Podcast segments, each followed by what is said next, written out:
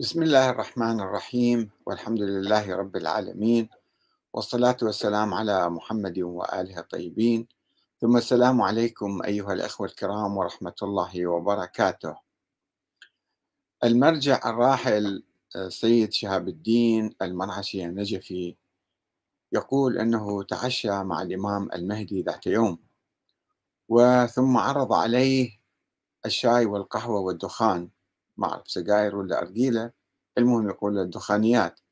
ولكن الإمام المهدي رفض تناول هذه الأشياء الثلاثة الشاي والسجائر والقهوة.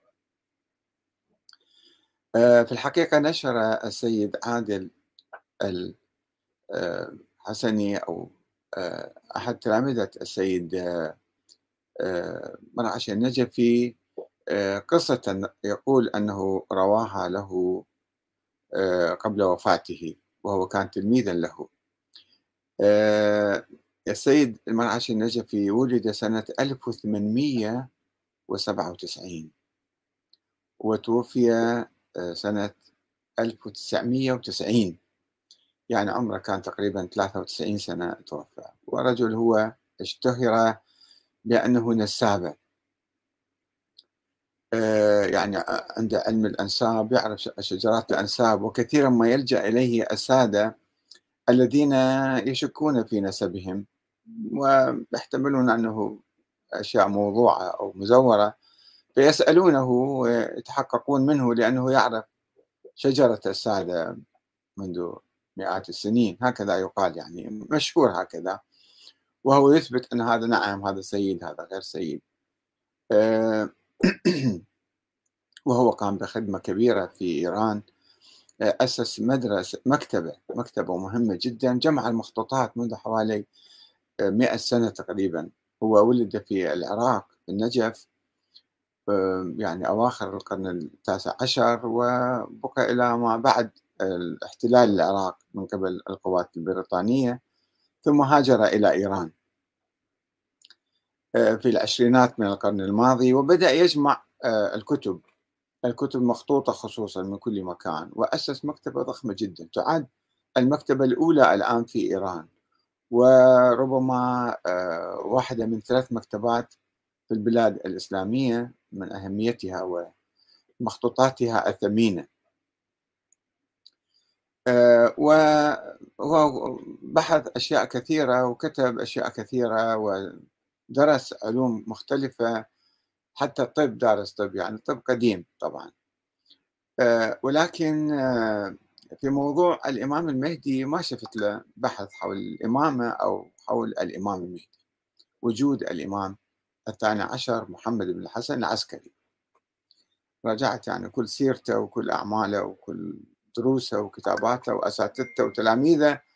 لم أجد ذلك في الحقيقة ولكن ولكن هو طبعا كان يعتقد أنه هو يعني يؤمن بهاي النظرية الرائجة عندنا الآن النظرية الاثنى عشرية التي تقوم على فكرة وجود الإمام الثاني عشر وغيبته إلى الإمام محمد بن الحسن العسكري. أه قبل أن أدخل في الموضوع وأنقل لكم ما كتب أو ما ألقى من محاضرات تلميذه أتوقف لحظة لأقول أن العقائد الإسلامية كل واحد يقول أنا مسلم مثلا وأريد أن أؤمن بعقيدة معينة يجب أن يعود إلى القرآن الكريم العقائد الأساسية موجودة في القرآن الكريم. والسنة النبوية شرحت بعض التفاصيل الحج والصلاة والزكاة مثلا. آه هذا دور السنة النبوية. لم تأتي بعقائد جديدة. آه وموضوع الإمام المهدي موضوع عام. مختلف الفرق الشيعية والسنية تبنت هذه الفكرة أنه فلان هو المهدي فلان هو المهدي. سوف يظهر المهدي. في القرون الأولى كان يقولون أي قائد ثوري يعتبروه إمام مهدي إمام عادل يعني. هكذا كانوا يفسرون. الإمام المهدي يعني الإمام العادل الإمام علي الإمام الحسين محمد بن حنفية محمد بن عبد الله بن نفس الزكية الإمام الصادق الإمام حتى العباسيين المنصور العباسي سمى ابنه محمد المهدي صار الإمام مهدي يعني. والسفياني عنده واحد مهدي يخرج وهكذا يعني الإمام موسى بن جعفر وقف عامة الشيعة عليه قالوا هذا هو المهدي غاب غاب غيبتين واحدة بالسجن صغرى وبعدين طلع برا هرب من السجن غيبة كبرى. ثم المهدي الفاطمي الذي أقام الدولة الفاطمية في أواخر القرن الثالث الهجري. ففكرة عامة كانت فكرة المهدي فكرة عامة. ولكن الفرقة الاثنى عشرية مزجت بين موضوعين بين الإمامة والمهدوية. الإمامة نظرية الإمامة الإلهية التي تبناها الاثنى عشرية تقول بأن الله سبحانه وتعالى هو الذي يعين الأئمة الحكام يعني. ما يصير الحكام ننتخبهم إحنا بالشورى؟ أو يسوون انقلاب عسكري مثلا واحد يصير إمام. لا لازم الإمام مثل مثل النبي. كيف الله عين أنبياء. فكذلك كما يقولون اسمحوا لي أحكي لكم هذا التعبير يعني أقول يجب على الله أن يعين أئمة دائما في كل زمان ومكان. هكذا قالوا. وصلوا إلى الحسن العسكري. الحسن العسكري طبعا هذه السلاله أو هذا الفرع. الحسن العسكري قال أنا ما عندي أولاد. أعلن هذا أمام محكمه أمام القاضي الحسين بن أبي الشوارب وقال ما عندي أولاد. فوقع شيعته في حيرة عظمى وارتباك وغموض وتفرقوا 14 فرقه إلى أن بعد 100 سنة يعني كيف أنه الله لازم يعين إمام والإمام ما موجود؟ بعض ال... بعض الشيعة شيعة العسكري وأصحابه قالوا لا هو موجود. عنده ولد عمره خمس سنين وإحنا على اتصال به وهو غائب الآن سوف يظهر بعد 40 50 سنة لما يكبر يعني. ظل 70 سنة 100 سنة ما ظهر هذا الإمام ما له وجود. فعامة الشيعة الذين آمنوا بوجود هذا الولد كفروا بهاي النظرية قال ظهر أنها يعني كذبة. فلذلك في القرن الرابع آه، شمر عن سواعده عدد من الكتاب منهم آه، محمد بن أبي زينب النعماني فكتب كتاب الغيب هذا توفى سنة 340 وأيضا وراء جاء الشيخ الصدوق محمد بن علي بن باوي صدوق وكتب كتاب آه، إكمال الدين وإتمام النعمة. بعدين اجى المفيد بعدين اجى الطوسي في القرن الخامس كتب كتاب الغيبة أيضا. وآخرون كتبوا حول من أجل إثبات فكرة أو فرضية وجود محمد بن الحسن العسكري اللي أحد ما شافه حتى ذلك التاريخ.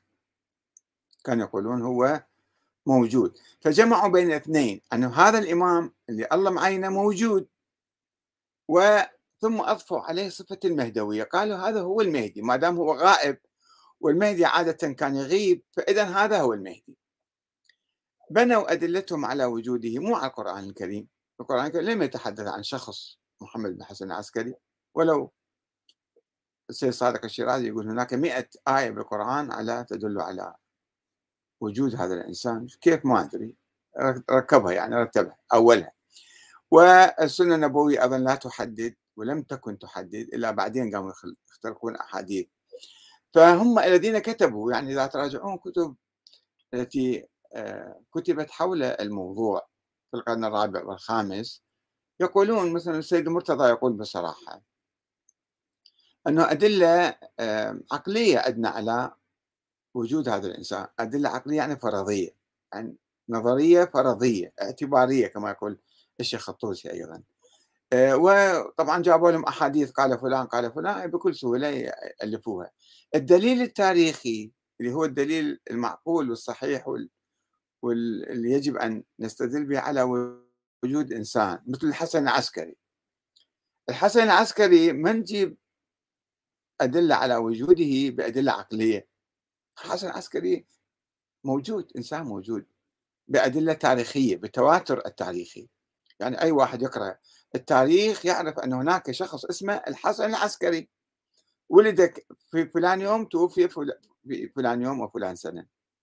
هذا يسموه الدليل التاريخي.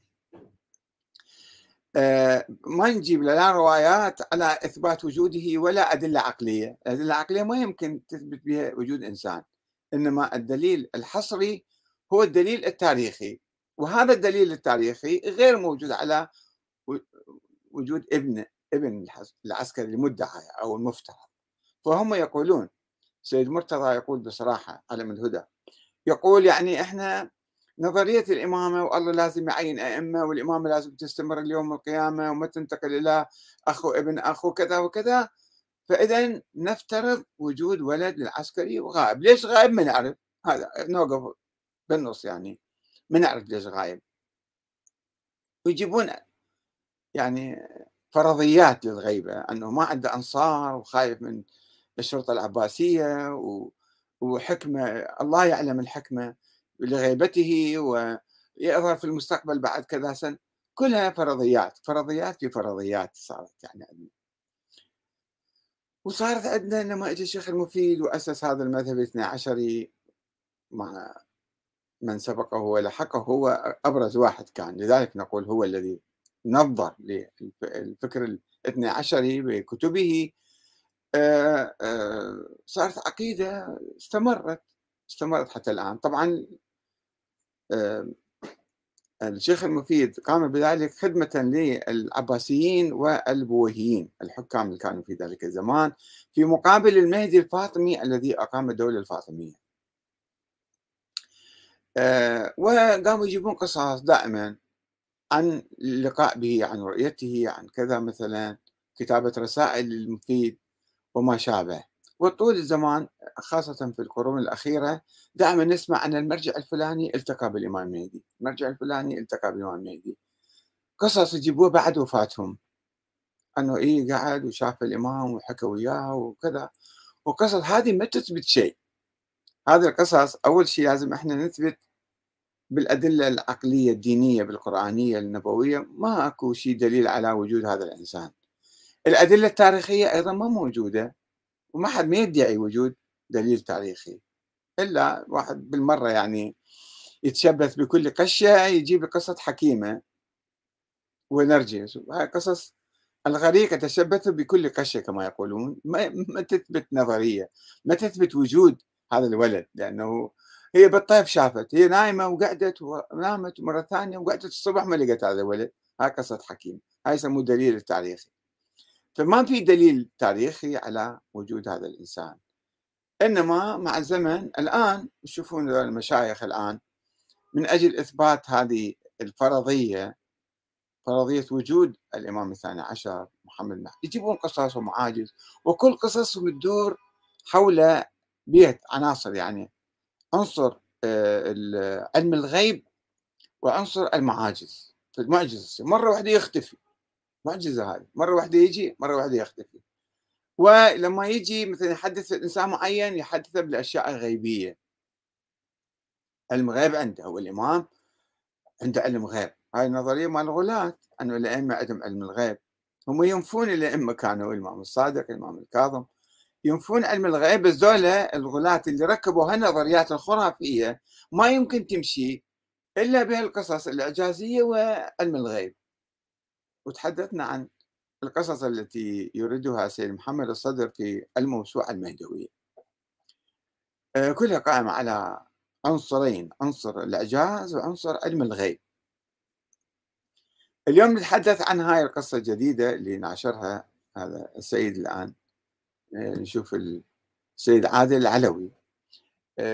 فمنشور الخبر أنه كشف السيد عادل العلوي تلميذ المرجع الراحل السيد شهاب الدين مرعشي اللي توفى ولد سنة 1315 يعني 97 1897 وتوفى سنة 1411 يعني 1990 يقول أنه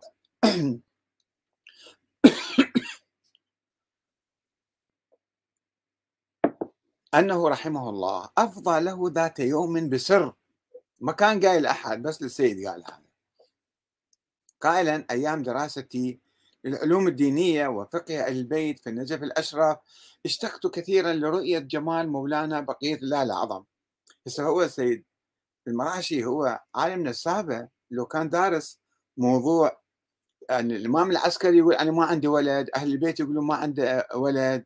الناس ما شافوا الشيعة راحوا فحصوا وسألوا ودققوا. فكيف يثبت شيء اللي تاريخيا ما ثابت؟ ويقول أنا عالم نسابة في أنساب الناس. أول شيء لو يبحث هاي القضية ما باحثها. ما شفت يعني بحث حول الموضوع. وإذا واحد عنده بحث يرسل لي إياه مشكورا. أنا شفت كل الأبحاث اللي كاتبهن أو ملقيه محاضرات ما في أي بحث حول آه، وجود يعني ولادة ووجود محمد بن حسن العسكري. يقول أنا آه، تعاهدت مع نفسي أن أذهب ماشيا في كل ليلة أربعاء إلى مسجد السهلة لمدة أربعين مرة لأفوز بذلك اللقاء. فكرة موجودة عند الناس حتى الآن. يذهبون الناس يزورون حتى يشوفون. أو يزورون الإمام الحسين كل ليلة جمعة أربعين ليلة جمعة فيشوفون المهدي المنتظر. هاي القصة طبعا قبل مئة سنة يعني بالعشرينات من القرن الماضي هو ينقلها الآن هذا يقول أدمنت هذا العمل إلى 36 35 ليلة أربعاء.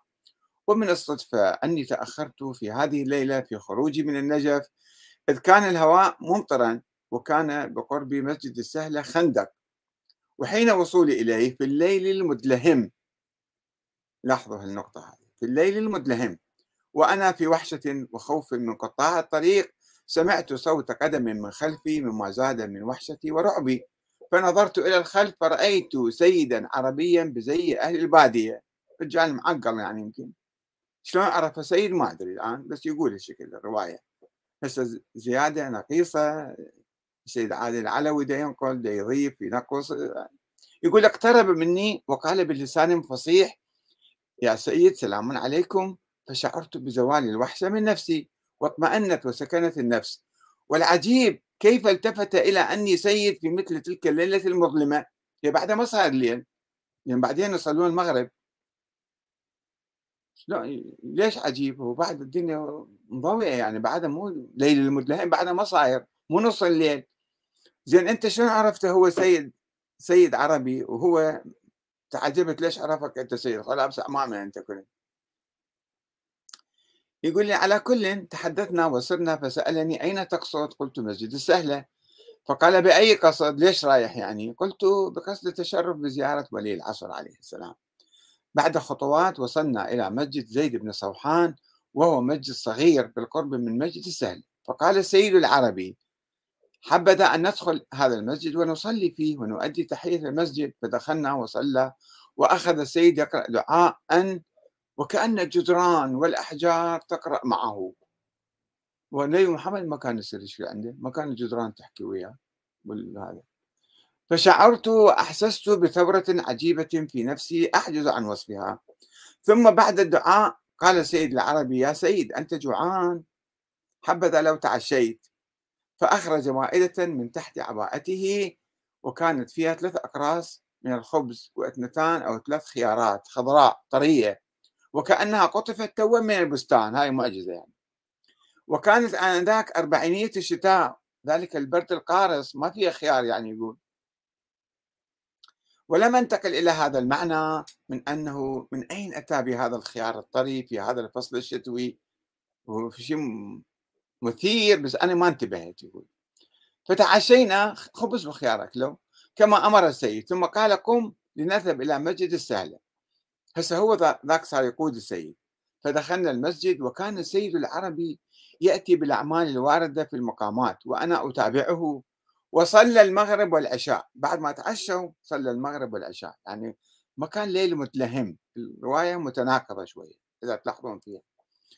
يقول وكأني من دون اختيار اقتديت به ولم ألتفت أنه من هو هذا السيد. أنا صليت وراه مسحور كان كأنه يعني مشدوه وبعد الفراغ من الأعمال قال السيد العربي يا سيد هل تذهب مثل الآخرين بعد الأعمال إلى مسجد الكوفة أو تبقى في مسجد السهلة؟ قلت أبيت في المسجد. فجلسنا في وسط المسجد في مقام الإمام الصادق عليه السلام وقلت له هل تشتهي الشاي أو القهوة أو الدخانيات حتى أعده لكم؟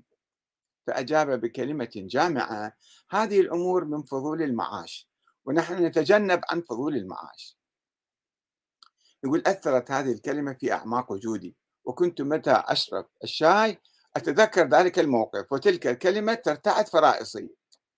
وعلى كل حال طال المجلس بنا ما يقارب الساعتين وفي هذه البرهة جرت مطالب أشير إلى بعضها. حدث أشياء أنا أختصرها أيضا.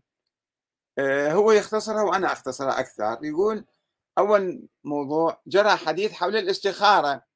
فقال السيد العربي يا سيد كيف عملك للاستخارة بالسبحة؟ يأخذ الاستخارة هكذا. فقلت ثلاث مرات صلوات صلى على محمد وعلى محمد يعني وثلاث مرات أستخير الله برحمته خيرة في عافية ثم آخذ قبضة من السبحة وأعدها فإن بقي زوج فغير جيدة وإن بقي فرد, فرد فجيدة. فقال السيد لهذه الاستخارة تتم لم تصل إليكم وهي عندما يبقى الفرد سبع يعني آه، حبة واحدة لا يحكم فورا أنها جيدة بل يتوقف ويؤخذ مرة أخرى على ترك العمل أنه نأخذ مرة ثانية أخيرة أنه نترك هذا الشيء. فإن بقي زوج فيكشف أن الاستخارة الأولى كانت جيدة وإن بقي فرد فيكشف أن الاستخارة الأولى وسط. هذا أبوي الله يرحمه كان دائما يستخير في كل شيء بالسبحة. زين ليش ما علم الاستخارة بالقرآن مثلا؟ وهي مسألة معروفة عند كل الناس اللي يستخيرون بالاستخارة هكذا. إذا بقت ثلاثة مثلا أو بقت كذا يعرفون. يقول قلت في نفسي حسب القواعد العلمية علي أن أطالبه بالدليل. نفسه فقط هو فكر هذا علم الغيب. فيقول بس أنا قلت شنو الدليل على كلامك؟ فأجاب وصلنا من مكان رفيع. يعني أنت ما خصك إحنا هذا جانا العلم بهذا الموضوع من الله تعالى من مكان رفيع. يعني من وين؟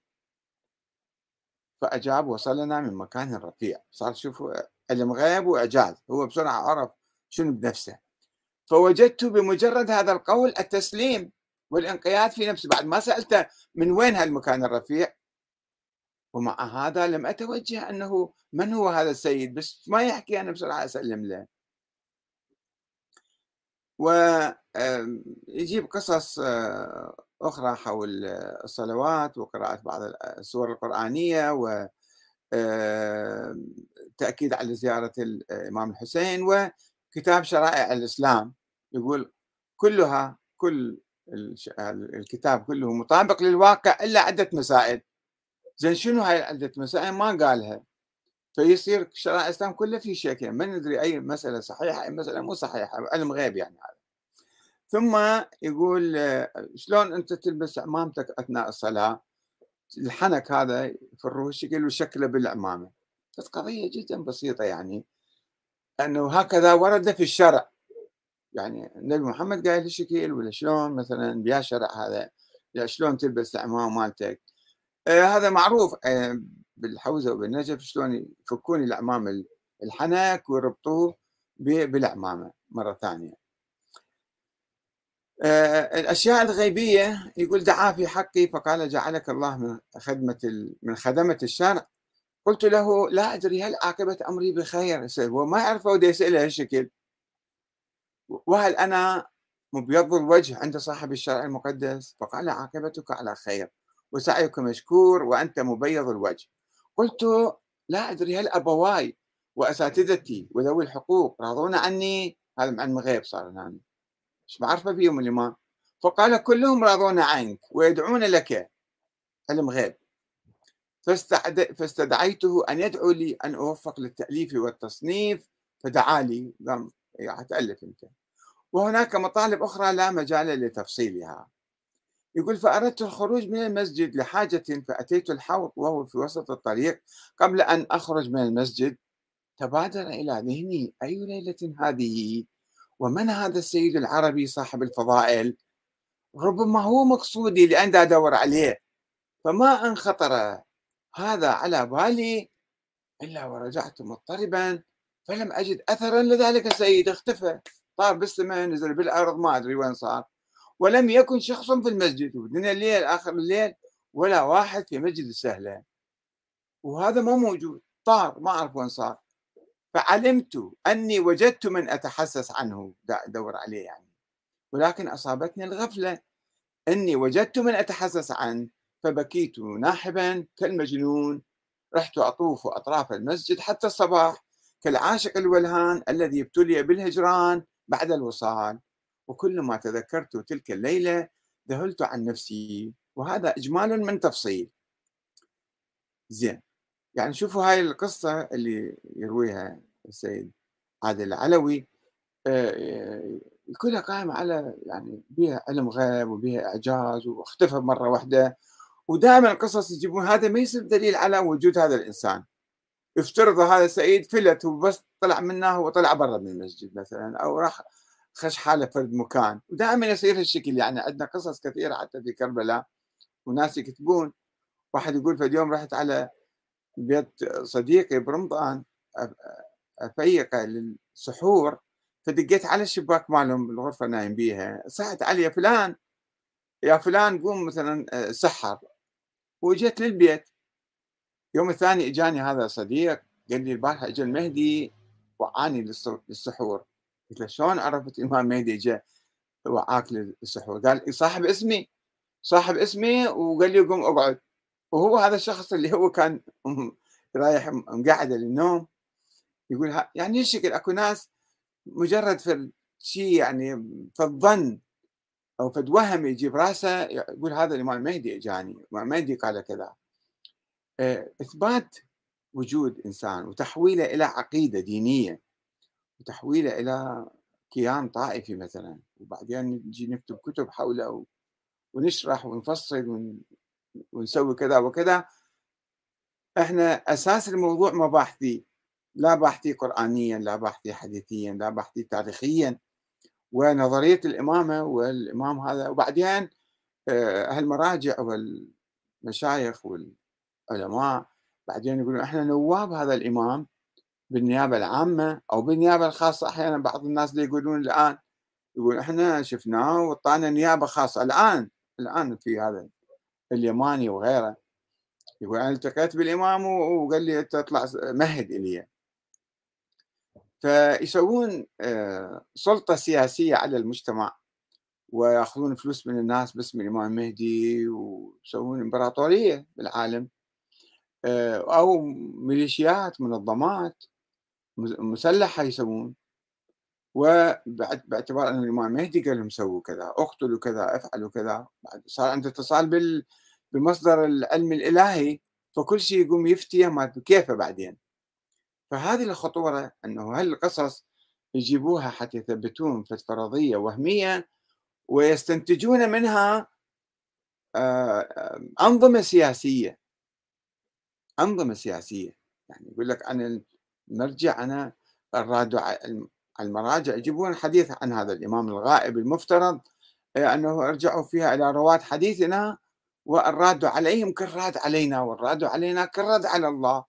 هذا المرجع يصير كلامه مقدس ما يصير واحد يناقشه أصلا ولا يقول له أنت شنو تسوي؟ أو منين جبت الفتوى مالتك؟ لا ما يجي مرتد تصير كأنك رديت على الله. فنحتاج في الحقيقة هسه يعني الناس العاديين الشباب البسطاء مثلا يؤمنون بهاي القصص مال يروحون يزورون الإمام ويظلون يفترون للصبح 40 ليلة مثلا. واحد ما يعتب عليهم بس واحد مثل مرجع عالم عالم نسابة وهو ما باحث الموضوع ما محقق فيه ما محقق في وجود هذا الإنسان وأساسا وولادته وبقائه على قيد الحياة إلى اليوم صار 1200 سنة. شلون باقي؟ هذا خلاف الطبيعة. معجزة يقول كل شيء تقول له يقول لك معجزة. كل شيء تقول له يقول لك علم غيب ما يصير بهالطريقة. إحنا نبني عقيدة ونبني دين ونشق المجتمع الإسلامي و ونسوي آه، دكتاتورية دينية باسم الإمام المهدي الغائب. آه، والسلام عليكم ورحمة الله وبركاته.